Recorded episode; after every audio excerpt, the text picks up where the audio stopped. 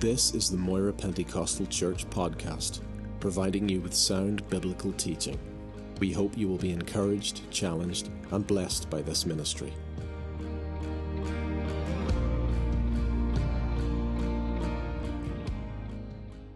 Psalm 68. Well, just two verses, verse 5 and 6. A father of the fatherless, a defender of widows, is God in his holy habitation. God sets the solitary in families. He brings out those who are bound into prosperity, and the rebellious dwell in a dry land. Particularly that part of verse 6. God sets the solitary in families. Over these past, I suppose, about 15 years or so, uh, the phenomenon which is social media uh, has swept the world. Uh, the amount of people that uses social media today is astronomical. And you know that social media, for those of you perhaps who don't know, it is a way to connect to one another via the internet, and there's various platforms. And it's generally either by, by a simple message that you type out, or a photograph, or a video, or something of such like. And to kind of give you an idea of the scale of this, uh, Facebook currently has 2.2 billion subscribers. YouTube has 1.5 billion subscribers. WhatsApp, which is very, very uh, loved in Latin America, especially, uh, they have 1.5 billion subscribers also. And Instagram and Snapchat, which younger people especially like, Instagram has 800 million active users. 32% of all internet users are on Instagram. And every single day on Instagram alone, 95 million photographs are uploaded each day. Snapchat, 3 billion. 3 billion snaps are uploaded every single day on Snapchat. 400 million messages are put on Snapchat. 80% of all social media is done via our mobile phones. And so it is a way of connecting, and it has taken the world by storm, not to mention Twitter or LinkedIn or a host of other platforms that are used daily as well. President Trump is very fond of Twitter. He tweets continually at three in the morning and has his government up in arms because they don't know what he's going to say next. But I heard him saying, but that's my way of reaching to the masses. These millions of people that tune into his Twitter feed.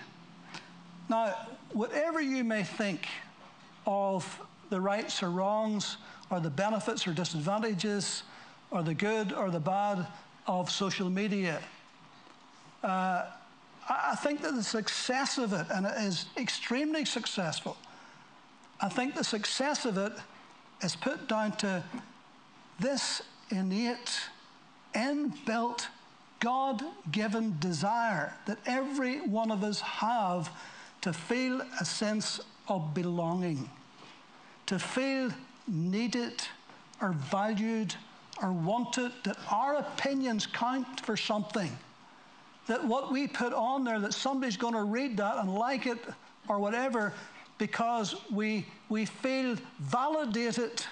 We have some identity if we do that. And I think that's the, the issue when it comes to social media. I think that's why, apart from the fact that it's an easy way to communicate, but I think underlying all of that is this need to feel a part of, that you belong to a group or something that we connect with. We are, we are made to connect. God sets the solitary in families. We're made to make connection.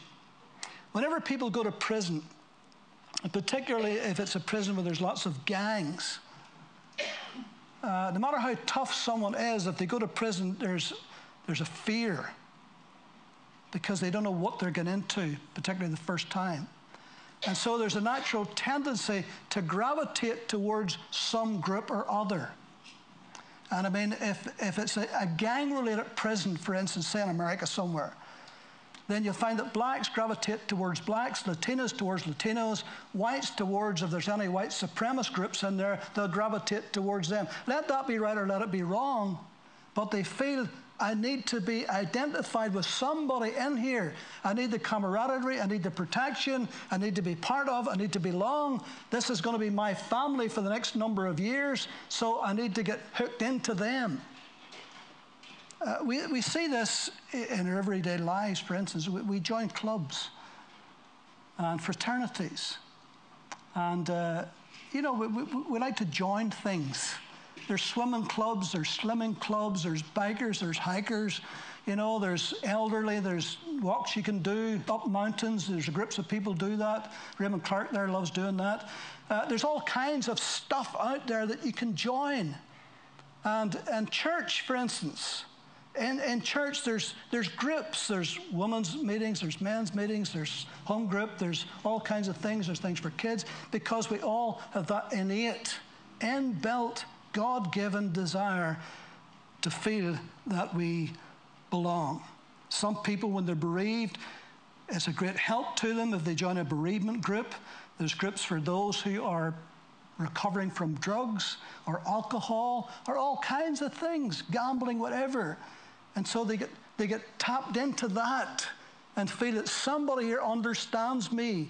This is the group I belong to. I identify with this group. Church, God made church to be a family, His family. And I think underlying all of this is that God wants us to belong to Him. That's the core, vital issue of it all. That Almighty God created us to belong to Him that He would be our Father in heaven, that we would be His family. The Apostle Paul talks about the household of God, the family of God. We're brothers and sisters in Christ. And it's wonderful. And God made, that's the way we're wired. God made us that way. And, and if we don't find that God given connection with Him that He wants, then our life is incomplete the old saying is that there's a God shaped vacuum within each one of us that only God can fill. And He wants us to be uh, part of that. God sets the solitary in families. You remember in the Old Testament, you remember when God raised up Israel and how He made them into tribes. And in the tribes, there was families, clans. And they carried that tribal name throughout their history. And they belonged to certain families within that tribal group. And it's very, very important. Whenever I was in the Philippines a couple of weeks ago, uh, particularly in the northern part where we were in Baguio, uh, the, the Igorot people are a, I suppose, like the Aboriginals were in, uh, in Australia, you know, the first, the first in the land, as it were. And they're very, very proud of that. And they have a very, very distinct uh, style of their own. And when you go there, you can see it, even in their furnishings, in their dress, even in their appearance.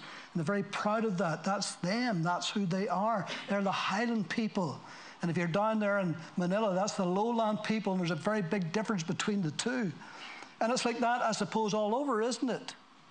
Uh, and, and we gravitate towards those that we, that we feel that we're part of and they're part of us and so forth. But I think this is because God has put this in our hearts this feeling of the need to belong. Was it simply that we just get along, that we work together, that perhaps that we fall in love and maybe get married, and who knows, maybe even have children? Or maybe that we that we go into business together, that we start something together, that we have common interests. And I think all of those things are good for us, and I think they're good for society. But I think the core reason, the vital reason, is because God wants us to know that we belong to Him. I think this is at the very heart of things. In John 17, where Jesus prays that great prayer, in John 17, Jesus spoke these words, lifted up his eyes to heaven, and said, Father, the hour has come. Glorify your Son, that your Son may also glorify you. As you have given him authority over all flesh, that he should give eternal life to as many as you have given him. And this is eternal life, that they may know you, the only true God, and Jesus Christ, whom you have sent. I have glorified you on earth. I have finished the work which you have given me to do. And now, O Father, glorify me together with yourself with the glory which I had with you before the world was. Let's just stop a moment. In this prayer, Jesus begins with this passion, this passion to be reunited with the Father again to have that glory with him that he had before the world even began.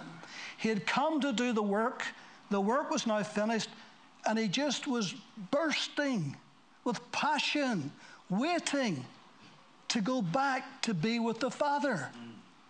He knew, of course, the disciples wouldn't want that, and they didn't. But he says it's expedient that I go away for your sakes. If I don't go away, the Holy Spirit will not come. But he really, really wanted to be back with the Father, back with his family, as it were, because the Godhead is a family Father, Son, and Holy Spirit. I have manifested your name to the men whom you have given me out of the world, that's his disciples. They're yours. You gave them to me, and they have kept your word. Now they have known that all things which you have given me are from you, for I have given them the words which you have given me, and they have received them, and have known surely that I came forth from you, and they have believed that you have sent me. I pray for them. I do not pray for the world, but for those whom you have given me, for they are yours, and all mine are yours, and yours are mine, and I am glorified in them. Now I am no longer in the world, but these are in the world. And I come to you, Holy Father, keep through your name those whom you have given me, that they may be one as we are. While I was with them in the world, I kept them in your name. Those whom you gave me, I have kept, and none of them is lost except the son of perdition, that the scripture might be fulfilled. But now I come to you, and these things I speak in the world that they may have my joy fulfilled in them themselves. I've given them your word, and the word has hated them because they are not of the world, just as I am not of the world. I do not pray that you should take them out of the world, but that you should keep them from the evil one. They're not of the world, just as I am not of the world. Sanctify them by your truth. Your word is truth. As you have sent me into the world, I also have sent them into the world, and for their sakes I sanctify myself, that they also may be sanctified by the truth. Now, note this I do not pray for these alone, but also for those who will believe in me through their word. That's us, isn't it? That they may all be one, as you, Father, are in me and I in you, that they also may be one in us, that the world may believe that you have sent me. And the glory which you gave me, I've given them, that they may be one, just as we're one, I and them, and you and me, that they may be made perfect in one, and that the world may know that you have sent me and have loved me as you have loved them. Jesus is praying not only that we'll be one with Him and the Father, mystically, supernaturally, but that will be one with each other in Him. And that is His great prayer because He's very conscious that we need each other, that we belong to each other, that we're part of His body, and that we belong together. And this is the wonderful thing about church. This is one of the reasons why God instituted church, because we're the body of Christ and we belong together. And so, one of the greatest things that Jesus has given us as believers is our confidence and assurance that we belong to God, that God is our Father, that we are His family, that we're heirs and we're joint heirs with His Son, the Lord Jesus Christ. In Him, Paul says, we live and we move and we have our being. Uh, our being. No matter where you go in the world, Africa, India, Philippines, America, Canada, when you are in among God's people, you are at home. You mightn't even understand their language. You mightn't understand. Whenever we go to the Ukraine and they sing in Russian, we only know a few words. We don't understand it. Sometimes we recognize the tune because it's the same songs we sing, but we don't understand the words. But it doesn't matter because they're our family and we're their family and we're together in one. And we embrace each other as brothers and sisters in Christ. And that's the way that God intended us to be. Now, Having said all of that, in this life, you will experience rejection. There's going to come some point or other where you will be shunned, disenfranchised, cut off. It may be a friend. It may be somebody you have known for years. And for whatever reason, something has happened. And they no longer want to be with you and they reject you. And if they saw you coming, they would walk on the other side of the street to avoid you. And that happens. And sometimes we don't understand what in the world's going on. That's happened to me. It's happened to you, I'm sure. Where you scratch your head and say, What did I ever do to that person? Why are they doing this? And sometimes you never know. Sometimes they don't even know either. But that's what happens sometimes. It could be a family member. It could be a husband, it could be a wife, could be a brother, could be a sister, it could even be a mother or a father. I was very blessed that I had a wonderful mother and father. But perhaps you couldn't say that. Maybe you're not in that position tonight. And maybe you have felt that rejection, that shunning, not wanted people pushing you away. Rejection hurts, it can be devastating. The number one hurt in life is the death of a loved one. That's the number one trauma that a human being will experience. The second is divorce. I have never met anyone who's gone through divorce, and I know a lot of people who have, relatives. I have never met anybody that's gone through divorce who hasn't felt hurt and a pain and a trauma. And that's why God hates it. Because it tears us apart. Now, yes, in time you can get over it. In time we can give forgiveness. In time things can change. But at the moment, at that time, it's devastating. The feeling of rejection. And some never recovers. Some goes back into a shell. and, and they pull the drawbridge up. And they pull the curtains down. I'm mixing metaphors here, but you know what I mean. Uh, and, they, and they put up the fences. And as we often say, when you put up fences, you fence out more than you're fencing in. And they go through life and they don't want to ever be hurt again. So they don't want to trust anybody. They want to give their love to anybody because they don't want to hurt again. But it's no way to live. And we can't really live life to the full that way. Can't be done. Because we're made to connect. The psalmist certainly knew what rejection was. His own son Absalom turned against him and wanted to steal his very throne from him. And to make matters worse, Ahithophel, his trusted confidant for years, took sides with Absalom and became a traitor to David. And, and you can sense that, that pain and hurt in Psalm 55, 12 to 14.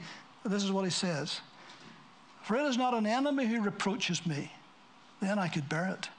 Nor is it one who hates me, who has exalted himself against me, then I could hide from him. But it was you, a man my equal, my companion, and my acquaintance. We took sweet counsel together and walked to the house of God in the throng. And you can sense his, his hurt that Ahithophel turned against him. In Psalm 27 and 10, when my father and mother forsake me, then the Lord will take care of me. I've never had that experience, but maybe you've had.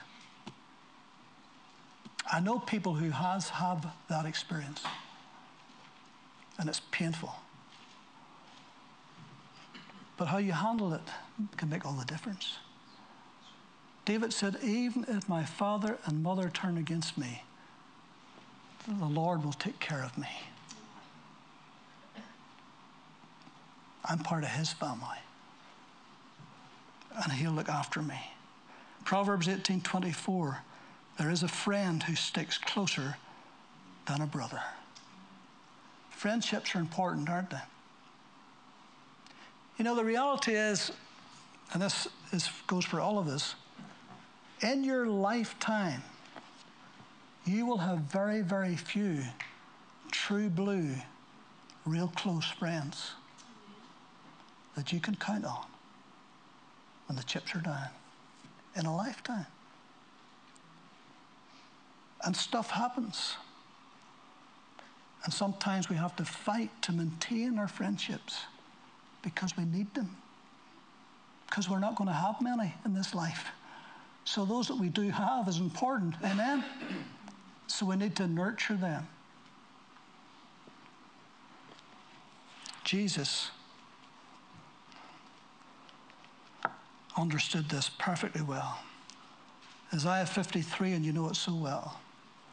He is despised and rejected by men, a man of sorrows and acquainted with grief. And we hid, as it were, our faces from him.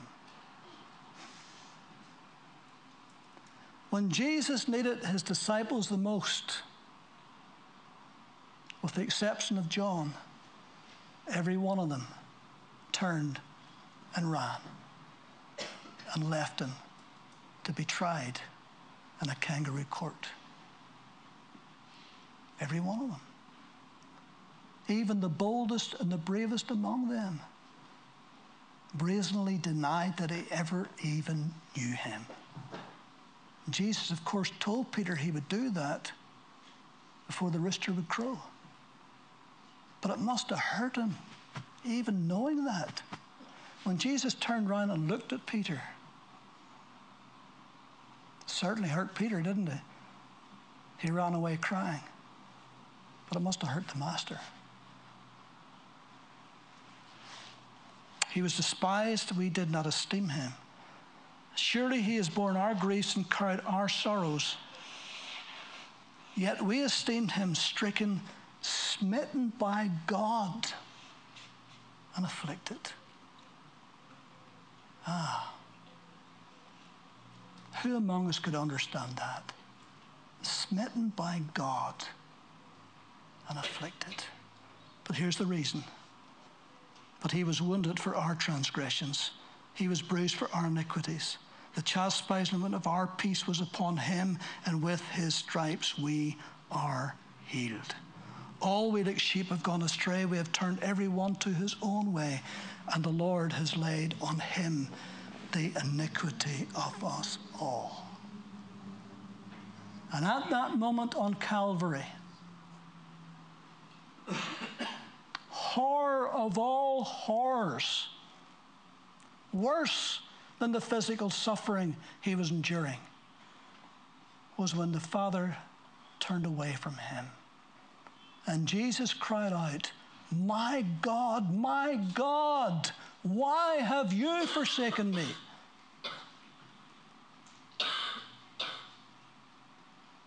Who can plumb the depths of that? Certainly not me. In that moment,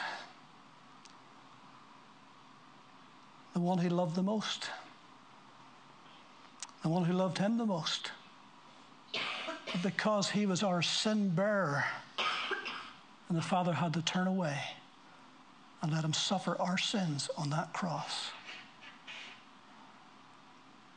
Even turned the Son off to hide the anguish and the pain. And at that moment, he felt forsaken even by his Father. So nobody can go to Jesus and say, You don't know how I feel. You don't know what they did to me. Oh, yes, he does. You don't know that person who no longer speaks to me, how that feels. Oh, yes, he does.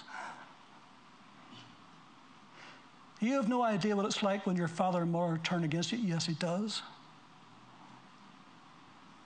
And he suffered that for us. He went through that on our behalf. Bible says that Jesus is not willing that any should perish, but that all should come to repentance. He doesn't want one single soul to face God's rejection. Not one. Not willing that any should perish, but all should come to repentance. He never wants a human being to feel that God has rejected him. And God one day will reject many people. Will have to, because all of their life they rejected Him. But He doesn't want them to feel that. He felt that for us. He felt that for us.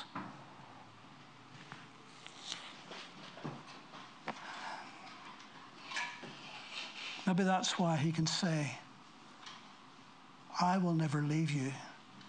I will never forsake you. I will be with you even unto the end. I don't want you ever to feel that I've rejected you. That wonderful for a child of God to know? Amen. Jesus is not going to reject us. There may be times he'll be displeased, times he'll have to chastise.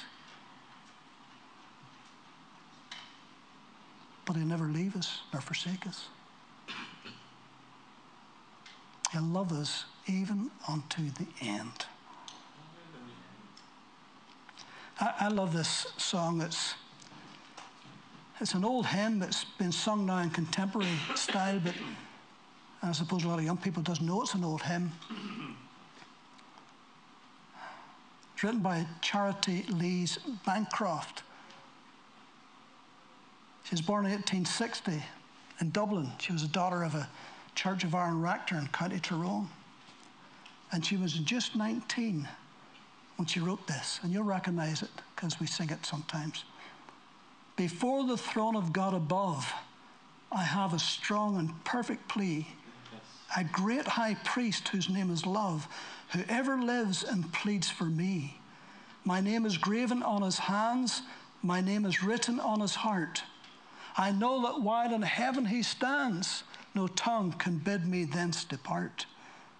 When Satan tempts me to despair and tells me of the guilt within, upward I look and see him there who made an end of all my sin. Because the sinless Savior died, my sinful soul is counted free. For God the just is satisfied Hallelujah. to look on him and pardon me. Hallelujah. Behold him there, the risen Lamb, my perfect, spotless righteousness, the great unchangeable I am, the King of glory and of grace. One with him I cannot die. My soul is purchased by his blood. My life is hid with Christ on high, with Christ my Savior and my God. That's some song for a 19 year old, isn't it? That's somebody who knew Christ intimately and passionately. This question of belonging, uh, Paul deals with that in Romans 8 where he talks about Abba, Father. That very intimate, personal, family name, Abba, Father.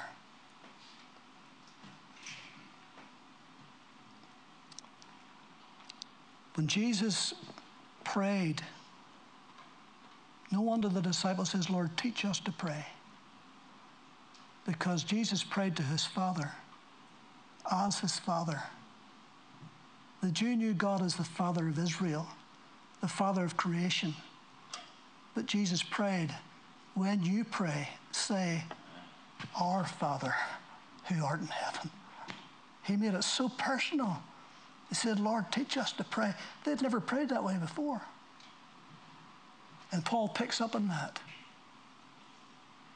and talks about us saying, Abba, Father. And in Romans chapter 8, and we're almost closed, we're almost finished.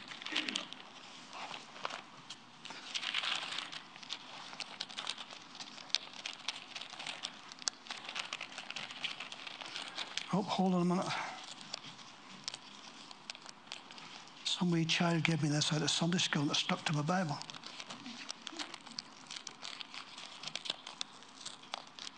Oh, I'm tearing my Bible here. So we love heart. Pastors gets all kinds of things from Sunday school. Ah, verse 31, Romans 8. What shall we say then to these things? If God is for us, who can be against us? He who did not spare his own son, but delivered him up for us all, how shall he not with him also freely give us all things? Who shall bring a charge against God's elect? It is God who justifies. Who is he who condemns? It is Christ who died and furthermore is also risen, who is even at the right hand of God, who also makes intercession for us. Who shall separate us from the love of Christ? Shall tribulation or distress or persecution or famine or nakedness or peril or sword, as it is written, For your sake we're killed all day long, we're accounted as sheep for the slaughter. Yet in all these things, we're more than conquerors through him who loved us. For I am persuaded that neither death, nor life, nor angels, nor principalities, nor powers, nor things present, nor things to come, nor height, nor depth, nor any other created thing shall be able to separate us from the love of God which is in Christ Jesus our Lord. Amen. Hallelujah. Ah. Once you become a child of God, nothing in heaven or on earth or below the earth can separate you from His love. His love is eternal, everlasting, non ending. Glory to God. And that's the family that we belong to. Paul speaks a lot in 1 Corinthians 12 and in Romans 12 about the body. The body. And how the body is all made up of different parts, but it's all one body. And we can't say, I don't need you, I don't need you, I don't need you, because we all need each other if we're all part of the same body. Amen. Let me close with this. I'm sure I've told you this before. Two porcupines in the frozen wastes of Canada they were perishing. They decided to come together. But when they came together, those quills were digging into each other, and so they separated. But then they were freezing again, so they came together again. And those quills were jagging them. Same story, same ending. They needed each other, but they needled each other. And we need each other, but sometimes we needle each other, don't we? And if we could do with less needling and more needing, it would be better, wouldn't it? You remember the wee story I told you years ago about, you know, the peanut strip used to be in the paper, and Lucy and Peanuts, and Lucy said to Peanuts, she says, Peanuts, sometimes she says, uh, she says, I could just give you a great big hug. And then she says, There's other times you just bug me. And Peanut says, Well, that's who I am. He says, Sometimes I'm huggable, sometimes I'm buggable. and that's what we're like, isn't it? Sometimes we're lovely and warm and huggable, and sometimes we're buggable. And we bug the life out of each other. We need each other, but we needle each other. But we're the family of God tonight. We're the family of God. And some of us has been family in here a very, very long time. And sometimes we hugged each other, and sometimes we bugged each other. We need each other, and sometimes we needed each other. But listen, what? We're still here. We're still the family, and we're still the family of God. Amen. And God spares us will be that way till Jesus comes or calls. Amen. Because we don't have many friends, so you need to keep them. Amen. Let's pray. Lord, we thank you that you made us part of your family. We thank you that we are the sons and daughters of God. We thank you that you brought us into your banqueting house and your banner over us is your love. And so we bless you for this tonight. Thank you, Lord, for making us feel a part of, belonging to, that we matter to you and we matter to each other. And so we give you glory and we thank you for your grace in our lives every day. And Lord, help us, Lord, in those times, Lord, when we bug and we needle, help us, Lord, to stop that and to love one another as you love us. So we give you blessing for that. We bless you and we thank you for your goodness in our lives. In Jesus' name. Amen. Amen. Thank you for listening to this podcast. We produce a variety of sermon videos and inspiring Christian content available for free on our YouTube channel.